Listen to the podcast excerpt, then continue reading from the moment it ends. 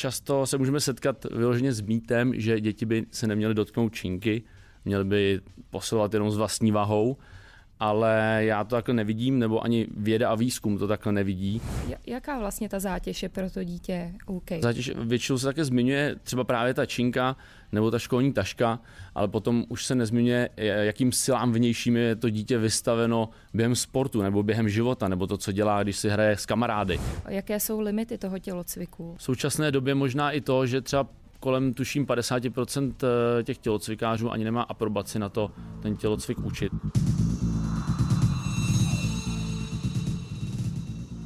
Vítám vás u dalšího dílu podcastu On Topic. Jsem Marie Makovská a mým dnešním hostem je trenér a coach Adam Rybář, který se věnuje tréninku dětí. A my budeme, co se týká dětí, dneska řešit taky silový trénink. Adame, ahoj. Ahoj Marie, děkuji za pozvání. Já ti děkuji, že jsi přišel, že jsi eh, našel čas a ještě divákům, posluchačům upřesním, že eh, se známe už tak trochu z oboru, takže si mm. tykáme. Mm-hmm. No a já rovnou začnu uh, tou otázkou přímo o silovém tréninku dětí. Mm-hmm. Proč je potřeba u dětí silový trénink posilování? Já bych možná ještě uh, zdůraznil rozdíl třeba, nebo jak uh, lidé vnímají silový trénink, že ho často zaměňují třeba s kulturistikou. A to je samozřejmě daleko od pravdy, protože kulturistika je závodní sport a často třeba zdraví eh, je až na druhém místě. A silový trénink právě je nějaká forma, která nám umožní prostřednictvím odporu budovat, budovat sílu a prostřednictvím té síly zlepšíme funkci těla a mnoho dalších jiných kvalit, jako, jako je právě třeba prevence zranění eh, při sportu, je to minerální denzita kostí, takže hustota kostí, kvalita kloubů, šlach a řada dalších věcí, na kterých je potřeba pracovat eh, v průběhu eh, všestranného rozvoje sportovce a dětí. Takže těch benefitů je opravdu celá řada a silový trénink je důležitou součástí rozvoje dětí. Ještě možná teda řekni, jak si ho vlastně představit, protože teď už víme, že kulturistika to není, no. ale ono to není ani takový ten silový trénink, který si třeba představíme, když jdeme do fitka, že dospělý si sedne na nějaký stroj, Jasně. tam něco zvedá. Já to vnímám tak, že eh, to tělo vystavíme nějakému vnějšímu odporu a je teoreticky jedno, jakou pomůcku k tomu použijeme. Jestli to bude činka, jestli to bude expander gumový, jestli to bude váha vlastního těla, anebo teoreticky i ten stroj v posilovně nám může posloužit eh, k tomu, abychom zlepšili tu sílu, která je velice důležitá, jak už jsme zmínili. Každopádně při tréninku dětí, a možná za chvilku i řekneš třeba jak starých, od jakého do jakého věku děti trénuješ, používáš i externí zátěž, takže i činky, i kettlebelly, mm. i třeba nějaké ty stroje? Eh, často, často se můžeme setkat vyloženě s mýtem, že děti by se neměly dotknout činky, měly by posilovat jenom s vlastní vahou, ale já to takhle nevidím, nebo ani věda a výzkum to takhle nevidí. Naopak, eh, pokud bychom se podívali na to, jak je těžký třeba klik, udělat ho na zemi, pro některé děti je to takřka nedosažitelná záležitost udělat technicky správně klik. A když jim dám do ruky činky, nechám je lehnout na záda a s nějakou lehčí činkou, dvě, tři kila, kterou zvládnou zvednout, udělají ten pohybový vzor, který se potom podobá tomu vzoru kliku, což je tlak, tak jim to jde mnohem s nás a my se můžeme naučit ten pohyb v takhle ulehčených podmínkách a pak třeba přejít i na ten klik. Tohle byla třeba jedna z variant, jak použít činky a nebát se ty činky použít. Ale i třeba ten stroj je výborná záležitost, protože my můžeme uh, ulehčit ty podmínky, že vyjmeme z toho pohybu nároky na stabilitu. A kolikrát ta stabilita je velký problém pro tu hlavu, aby, aby, aby to tělo tu stabilitu udrželo. A když to dítě posadíme na stroj, tak eh, mu můžeme ty podmínky ulehčit. Ta hlava se potom necítí tolik ve stresu a dítě může kvalitně rozvíjet ty silové schopnosti. Takže nedá se úplně obecně říct, jestli je správně činka, jestli je správně stroj. Všechno je to vždycky jenom nástroj a my ten nástroj musíme dobře použít, aby jsme dosáhli to cíle, který, který chceme. Samozřejmě vždy je to potřeba přizpůsobit eh, vývoj a věku toho jedince, ne jenom kalendářnímu věku, ale vyloženě biologickému věku, eh, jaké zkušenosti ten jedinec má, tak to je potřeba u dětí obzvlášť brát na zřetel. Ono totiž u rodičů nebo i kolikrát od doktorů často můžeme slyšet, že děti bychom neměli zatěžovat. Mm-hmm. Asi málo kdo jde třeba nakoupit a malým dětem dá tašku s nákupem, aby Jasně. jim pomohl. A pak se zase ale podíváme na to, že vlastně v šesti letech jdou děti do školy, mají první aktovky, to už je nějaká poměrně jako velká zátěž, mm-hmm. bývá to kolem několika kil, tak eh, Jaký je, jaká vlastně ta zátěž je pro to dítě? Okay, zátěž většinou se také zmiňuje třeba právě ta činka nebo ta školní taška, ale potom už se nezmiňuje, jakým silám vnějším je to dítě vystaveno během sportu nebo během života, nebo to, co dělá, když si hraje s kamarády. Eh, my třeba máme v naší tělocvičně speciální odporové desky, kterými měříme právě eh, to, jak síla působí na, na to tělo a já třeba klukama, který vážejí 35 kg, zkouším skákat na tu odporovou desku z 60 cm bedínky a tam se dosahuje váhy nebo působení té síly na jejich končetiny dolní třeba i 300 kg. Jo?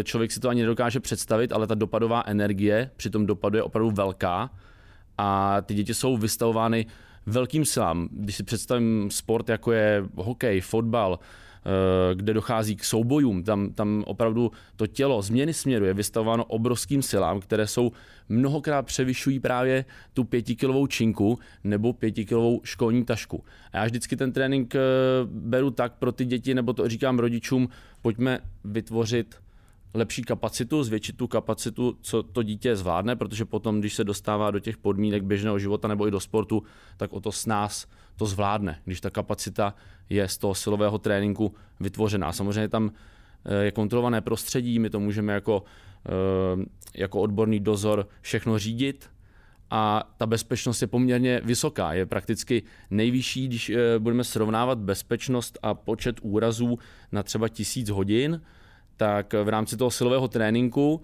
se těch úrazů stává prakticky nejmín, když to srovnáme s fotbalem, s hokejem, ale i třeba s běháním, kde, kde ta četnost výskytu zraní je mnohem vyšší. A v té posilovně se kolikrát to dítě zraní spíš tím, že vznikne nějaká nepozornost, někde si hrajou, spadne mu činka na nohu, než eh, tím, jak si často rodiče nebo společnost myslí, že je to třeba tím, že ho zatížím tou činkou.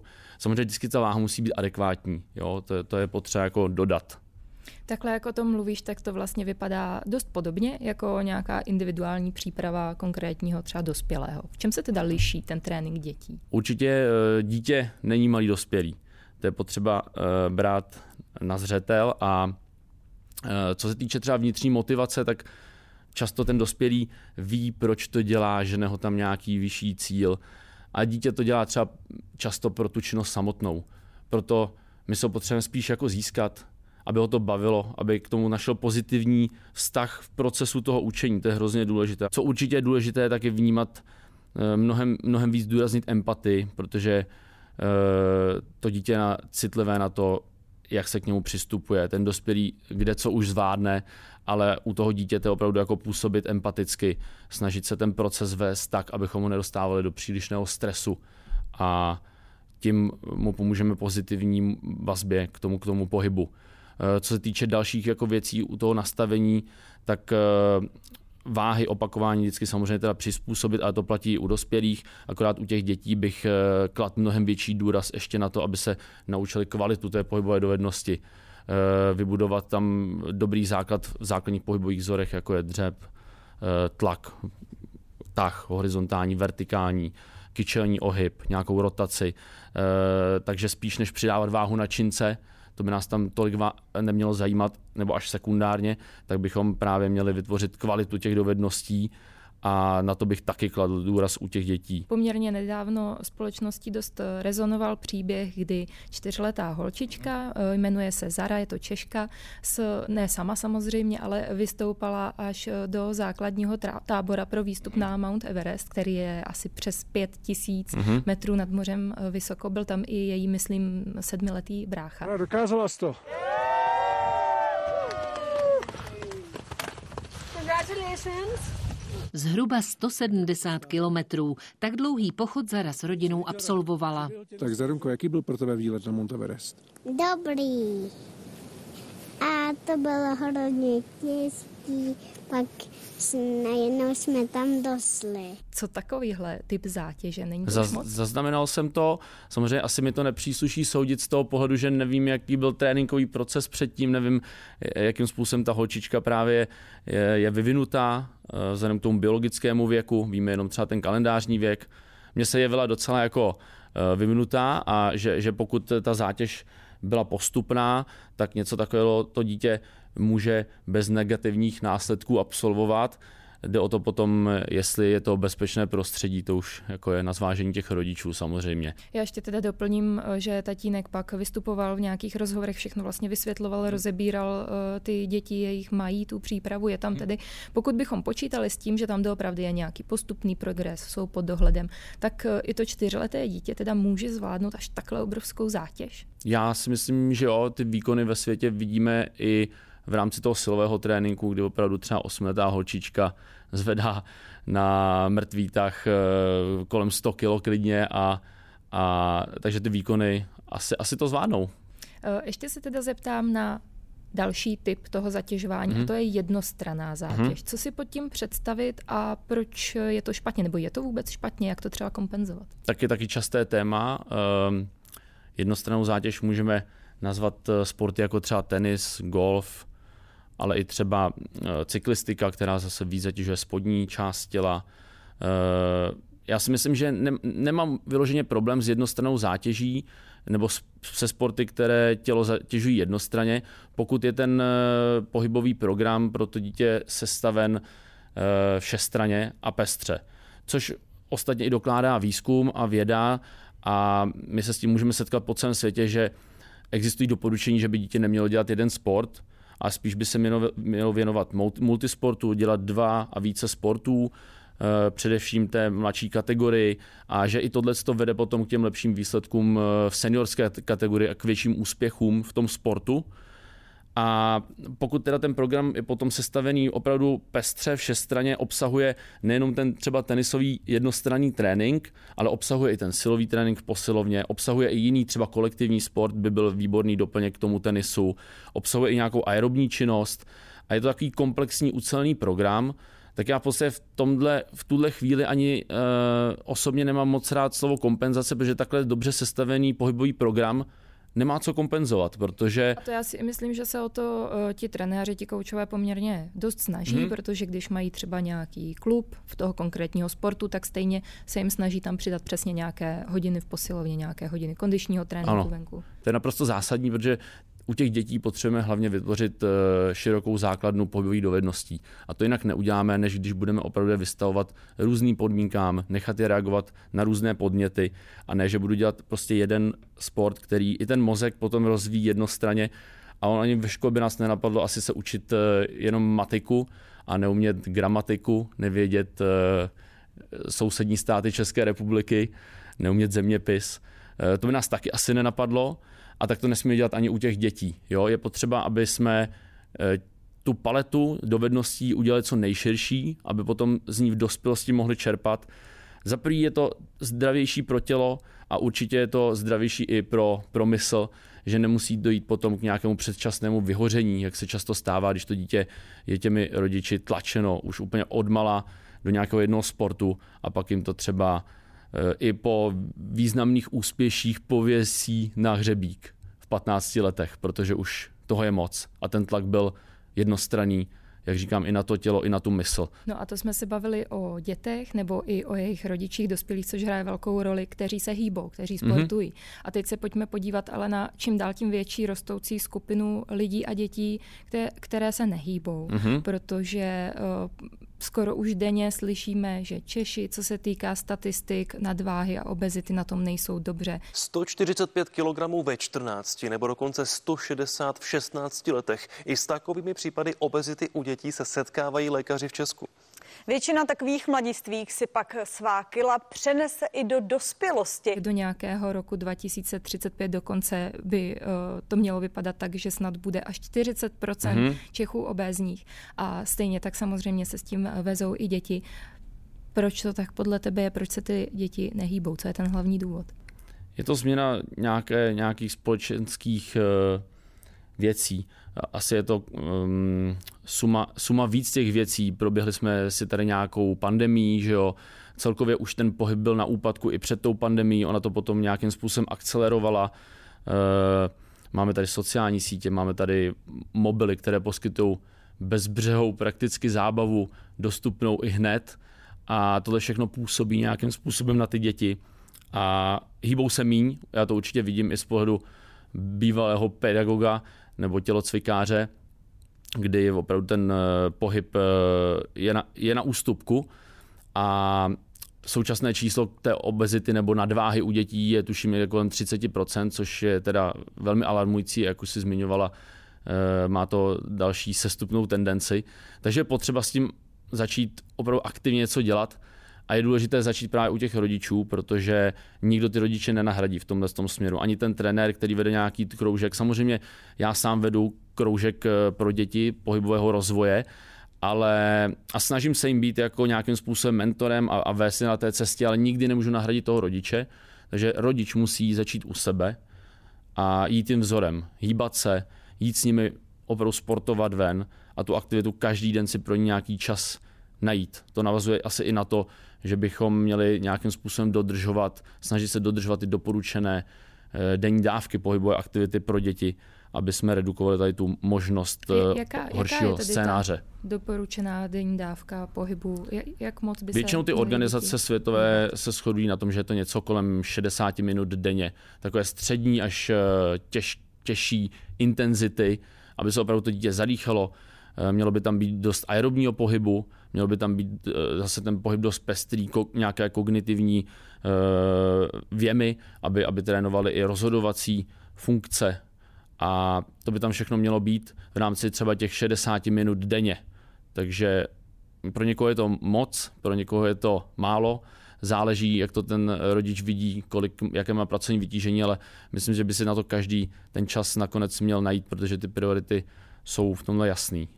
Já jsem se k tomu snažila i najít nějaké statistiky, nějaké čísla k tomu pohybu dětí a našla jsem uh, vlastně nedávný rozhovor uh, Zdeňka Ertla, předsedy mm-hmm. Združení sportovních svazů České republiky, který letos v rozhovoru pro web eh, CNN Prima News uvedl a je to teda průzkum z roku 2021 agentury SANEP, že uh, byla tam otázka pro rodiče, kolik minut denně se jejich dítě v průměru věnuje alespoň mírné fyzické fyzické aktivitě a ta otázka zkoumala období posledních čtyř týdnů, tedy jednoho měsíce mimo výuku ve mhm. škole, mm-hmm. tedy mimo, ty, mimo ten tělocvik. A u 60% oslovených to bylo jen 0 až 30 minut, což je dopravdy málo. A maximálně hodinu uvedlo 26,3%, takže tam je velmi málo, tak tady můžeme prostor. vidět zdroj těch problémů třeba i v této pohybové aktivitě. Samozřejmě nejenom v tom, ale i ve stravovacích návycích, možná i ve spánku, a dalších věcech, ale ta pohybová aktivita tady v tom samozřejmě je zásadní. A narážíme i na to, že ten jediný povinný pohyb, a to povinný je dost v uvozovkách, je právě ten tělocvik, mm-hmm. jestli se nepletu dvě hodiny týdně ve škole. Mm-hmm. Jaké jsou limity toho tělocviku? Tak limit je určitě v současné době možná i to, že třeba kolem tuším 50% eh, těch tělocvikářů ani nemá aprobaci na to ten tělocvik učit, nebo takhle eh, to udává MŠMT. A celkově od MŠMT je tam jako nedostatečná podpora následného vzdělávání těch, eh, těch pedagogů v tomhle tom případě tělocvikářů. A potom tedy podle toho i vypadají ty hodiny a, a opravdu tu kvalitu to kolikrát nemá. Nebo já jsem to tak zaznamenal, že tu kvalitu nemá, tudíž se to odráží pak v tom, jak to vnímají děti. Uh, zase bych to samozřejmě nesváděl jenom na třeba učitele MŠMT, ale je to nějaká suma těch eh, problémů jak jsem tady už zmínil, že i na tom by bylo potřeba zapracovat, aby ten vztah eh, třeba těch dětí k tělocviku, který je taky si myslím dost na ústupu, eh, zase vzrostl a uděláme to asi jedině tak za mě, že bychom trošku změnili i eh, ráz toho tělocviku, který zůstává de- dekády stejný, ale jak říkám, společnost se změnila, tělocvik je pořád stejný. Měříme výkony, měříme 15 stovku, ale netrénujeme. Já třeba ve sportovním prostředí vždycky jsem zvyklý něco otestovat, na začátku udělat si jakousi diagnostiku, pak projít a nastavit nějaký tréninkový proces a pak si zase otestovat, jestli mi ten tréninkový proces funguje, jestli se ty moji svěřenci zlepšili. Já tohle nevidím v tom tělocviku vůbec. Tam se spíš měří pro to, aby se měřilo. Takže já bych třeba osobně jako eh, šel cestou, že by se ani tělocvik neznámkoval a vyloženě by se tam našel, cílo by se vyloženě na to, aby, aby to dítě si našlo vztah k tomu pohybu a ne se bálo, jestli dostane trojku z kotoulu. To mě prakticky vůbec nezajímá. Tam jde jenom o to, aby si našlo ten, ten pozitivní vztah.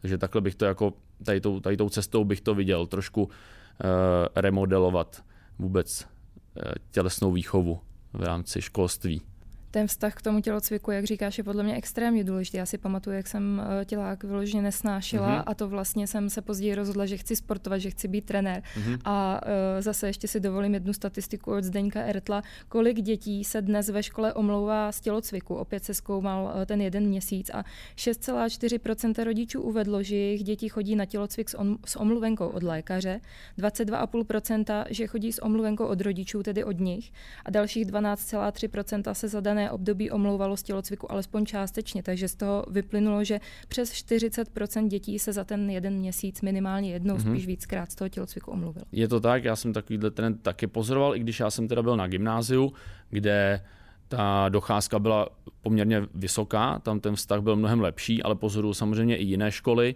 a v jiném prostředí a tam, tam je to samozřejmě dramaticky potom horší a setkal jsem se i s učiteli, kteří měli na hodině 3-4 děti, ještě byli nepřevlečený.